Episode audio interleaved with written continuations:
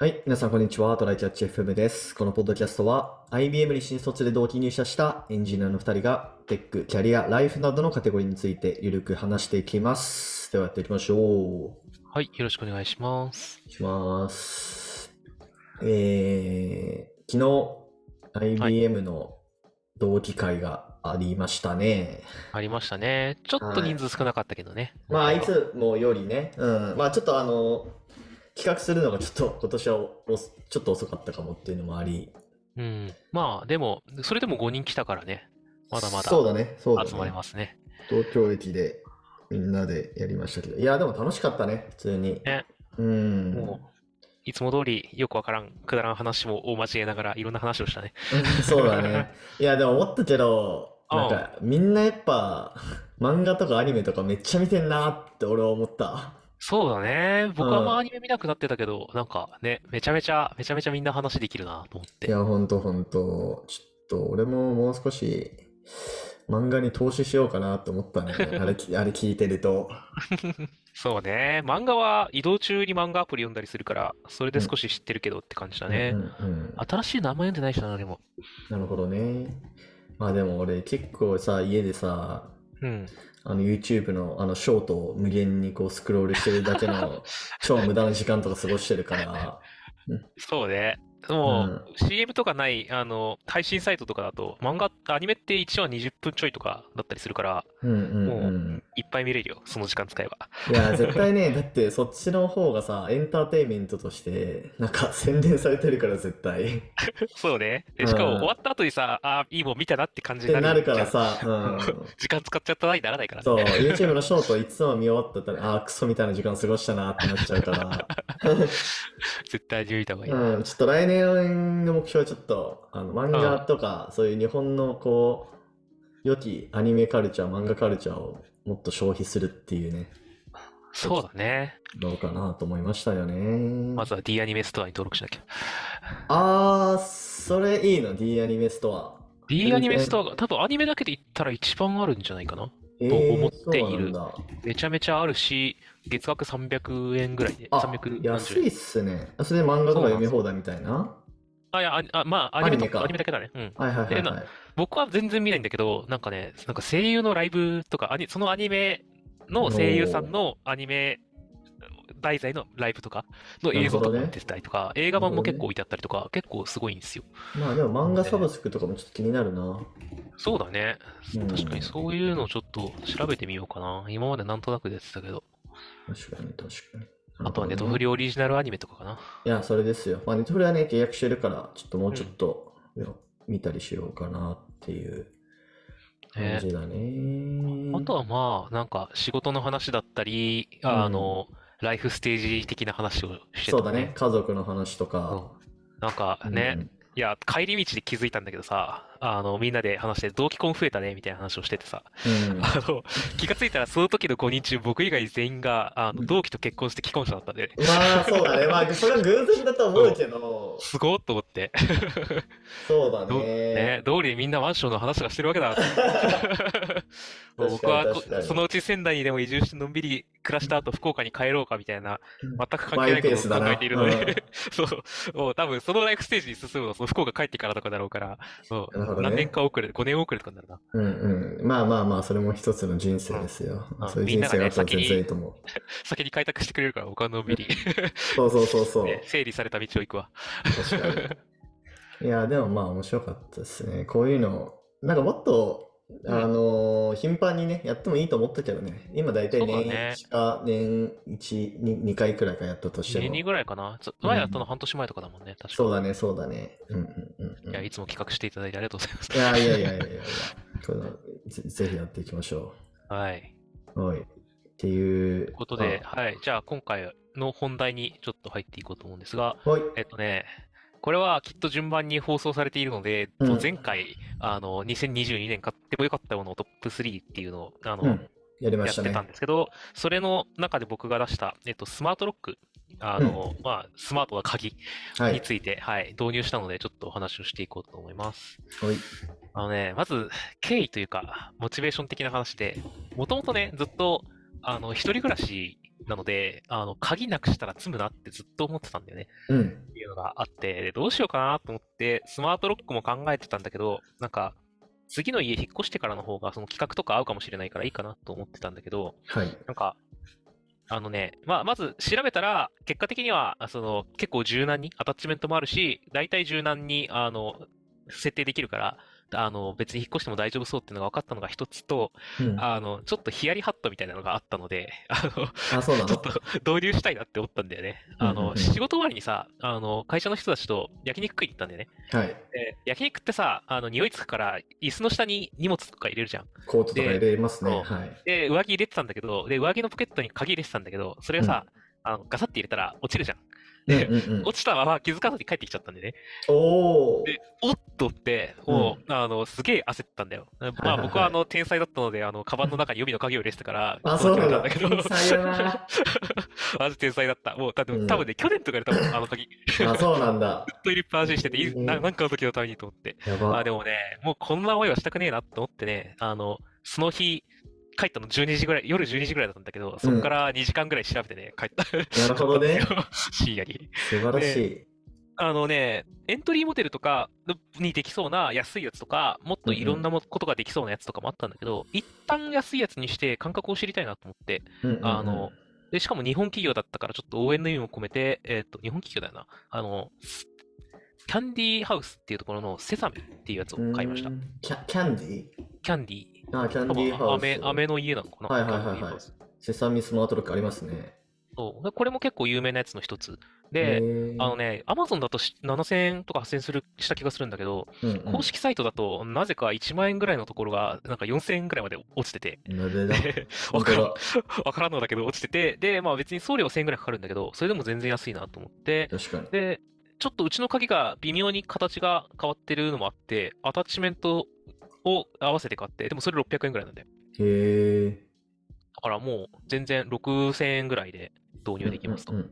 なるほどね。アタッチメントがうちマジ特殊なんだけどって人もあの安心してほしくてあの相談したら 3D プリンターで作ってくれるっすごすぎだ ろ。て公式サイトに書いてあるから、まあ、ちょっとお金出せばね作ってくれます、へえ、すごいね。かなりいろんな企画のやつがすでに作ってある多分今まで要望が多かったやつから本当にせあの通常販売化していった結果だと思うんだけど、でいろんな扉につけれますでつけるのはもう結構簡単その幅とかアタッチメントつけて幅とか調整してで両面テープのじゅあのしっかりしたやつついてるからそれではペいはいタはでいは終い。わりへえ。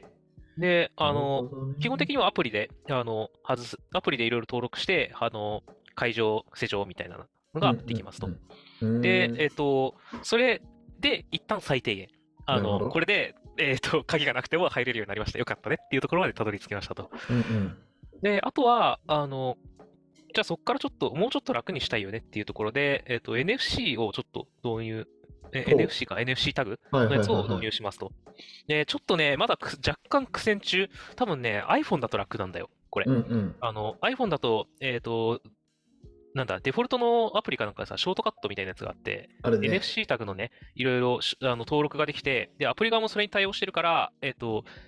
か会場施錠を一つの NFC タグでなんかパッと設定できて、まあうん結構楽そうなんだけど、で、かつ、多分ロック画面からもいけるんじゃないかなとえ思う。それ玄関の外にそういうピッてやるところを用意するってことそうそう、あー NFC なるタグのほどねシールとかさ、めちゃめちゃ安くいっぱい売ってるから、今。あだからそうなんだそうなんだそうそなるほう、10どね枚組何百円とかで売ってるから、はいはいそうはいいうの買って、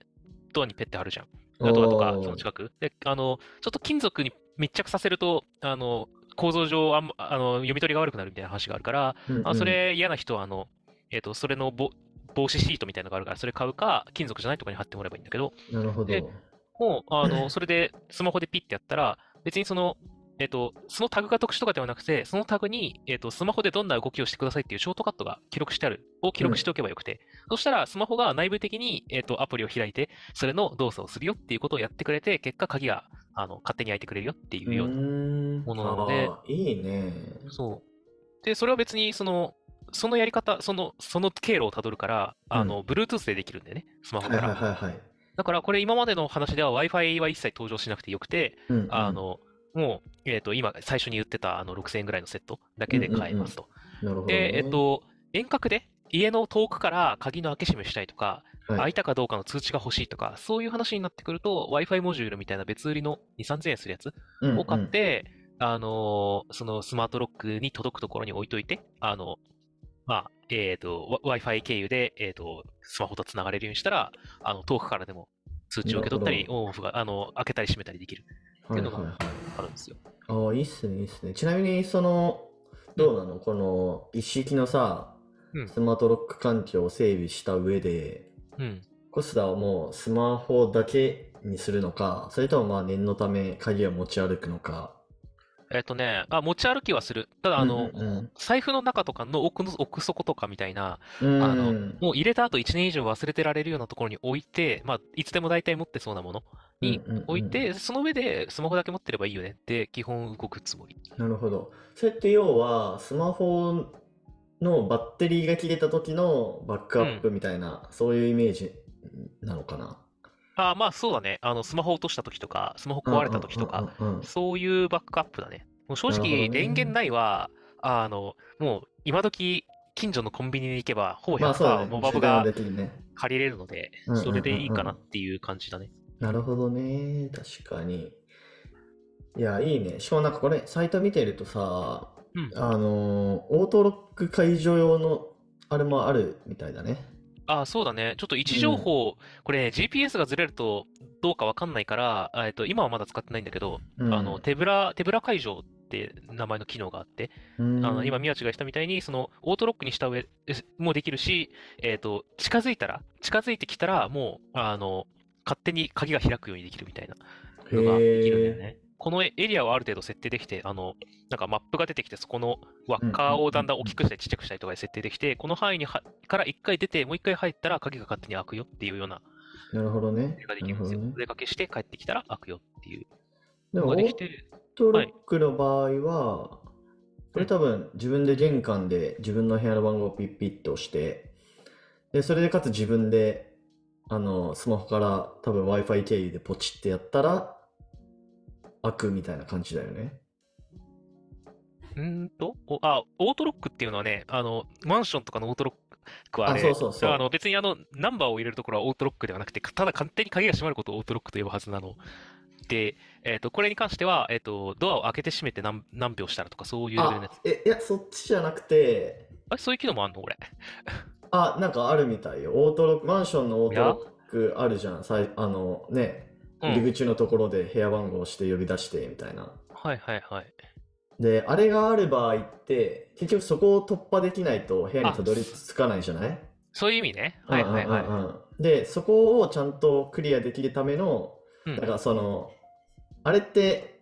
だからその部屋の方のさ、インターフォンで会場っていうボタンを押さなきゃいけないから、その会場ボタンを物理的に押してくれるやつがあるね。ああ、あるね、うんうんうん。それもあるわ。そうそうそうそう。そうでもこれは Wi-Fi 経由で、そうだね。それをやりたかったら Wi-Fi 経由だね。うんうんうんうん。まあでも全然できそうな感じあるけどね。まあでもこれよ、あの、この物理的にボタンを押すやつって、うん、なんか、ちゃんとそこの、こうなんだろう、設置部分が頑丈じゃないと、ボタンを押した瞬間にそのアタッチメントがボコって取れて、以降動かなくなるとかあるからまあちょっとそこの怖さはあるものの。まあ、結構使ってる人もレビュー的にいるから、多分大丈夫だと思う、ね、まあ、問題なさそうだね、うん、それも2000円ぐらいで買えるし。そうだね。ってやってくると、だんだんね、競合としてね、スイッチボットが出てくるんですよ。ああ、買ったことあるな、別のやつで。あの、リモコンとして、えっ、ー、と、ハブミニっていうスイッチボットのやつを持ってる人も結構多いんじゃないかと思うんだけど、うんうん、あれが結構、えー、っと、まあ、た、えっ、ー、と、競合として強くて、で、さらにね、あっち側ってスマート家電いろいろとつなげれるし、あの、うん、Wi-Fi モジュールをハブミニがやってくれるから、ハブミハブミニ持ってる人はそっちも結構いいし、っていう感じ。だから本体が8000円ぐらいするのかな、多分。なるほどね。っていうのと、ね、あの、僕もう一個悩んでたのが、あそっちね、SIM 認証があるんですよ。はいはいはいはい。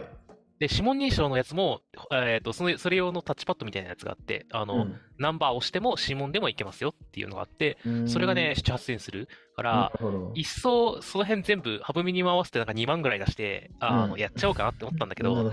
買ってか分かんないから、まずはちょっと6000円ぐらいで、なんか安く始めて、いろいろやりたくなったら、そう、あの次の家でもいいし、なんか、そっちやろうかなってでそれやると、あの指紋認証になるから、もうマジで鍵持たなくていいレベルかもしれんっていう話になってくるよね。うんうんうん、確かに。いや、ありやな。スマホ落としてすら入れるから。確かに、確かに。そうだね。いや、俺も買おうかな。いや、なんかね、今、だから、2人で住んでるじゃないですか。うん。で、まあ、結構、あのー、鍵もあの外出するときに、うん、えっ、ー、と、なんか、俺は家にそのいるけど向こうが外出するときに、うん、あの鍵ちゃんと持って出てねとかっていうコミュニケーションって結構あるんですよ。ああるんだ。その向こうが出た数分後くらいに俺も外出するみたいな時に、うんうん、まあ、鍵持って出てなかったらね向こうが帰ってきた時に俺いなくて開けれないから、うんうん、うん、でそこら辺がちょっとコミュニケーション漏れてなんか向こうが帰ってきた時に誰も部屋にいなくて開けれないみたいなことはまあ、ごく稀にあったりするんで、うん。で、まあ、かといってさ、毎回鍵を持ち歩くっていうのも、まあ、なくすリスクとかまあ、あるっちゃあるじゃん。まあ、なので、う,ね、うん、スマホはさすがに常に身につけてるからね。まあ、だからやっぱり、うん、そういった意味でもありだなと思ったな、今。数千円くらいで導入できるなら全然いいね。ね、まずは保険としてつけるでもいいし、スイッチボットとかで、もうどんどんスマートフォンを進めたいんだったら、スイッチボットの方がちょっといいかもしれないっていうところはあるね。るねなんか、もともとあっちはスマホ家電いっぱい出してるし、あの、てかスマート家電か、いっぱい出してるし、あの、ハブミニもやっぱり、あの、よく使われてるから、で、かつ、多分ね、iOS とか Apple Watch とか使ってるんだったら、そっちとの、あ、でもセサミもできるか。はいはい、あの同じ感じでできるから、結構ね、Apple Watch 使ってる人は便利かもしれない。僕らは、あれ、ミーバンドなのであれなんだけど。確かに。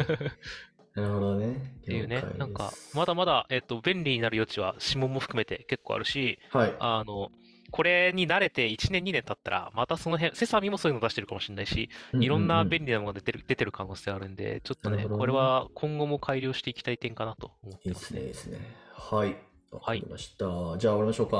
はい。はい。では、こんな感じでですね、週2回のペースで配信しているので、Apple Podcast もしくは Spotify をお聞きの方は、ぜひフォローとレビューお願いします。